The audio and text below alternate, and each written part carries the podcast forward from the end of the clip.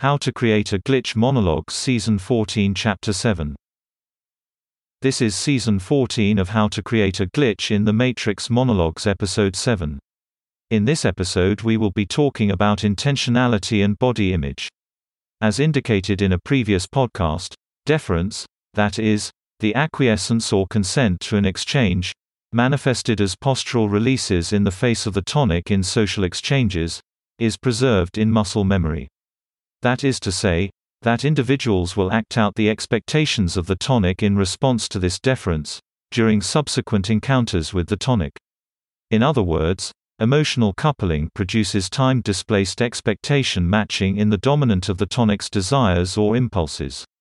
Practically what this means is that the dominant will facilitate the impulses of the tonic well after their social exchange ends, so long as they continue to socially interact. From this we can see that expectations project intentions. What this means is that before we act, in the time between moments, in the seconds before we initiate or execute an action, there is a kind of projection of our bodies into the space between this moment and next.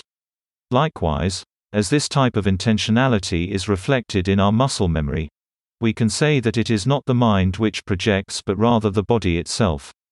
To the extent that the projected intention alters the body image of the actor, this too may be processed, so to speak, in the moments before an action. This can be seen with respect to physical exercise as well.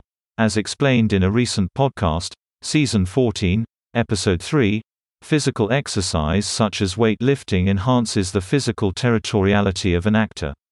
The space of physicality which surrounds our body is nothing more than the space in which we are able to project our intention into the future.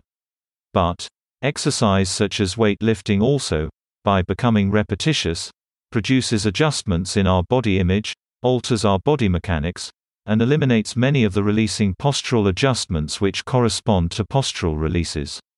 Replacing the implicated motor memory of deferent actions plays a role, but so too does the reduction of our natural postural releases in response to social tension. A person who exercises in this fashion reduces their susceptibility to the expectations of the tonic by limiting the windows through which they might act further to deference. Thus a specific plan to exercise on a repetitive basis can concentrate the expectations that we produce and the intentionality we project. Further, they will integrate us so to speak within our cycles or rhythms of bodily activity. Although exercise is not a pathway to producing a glitch, necessarily, it can enhance one's ability to project one's intention and thereby enhance the potency of one's impulses.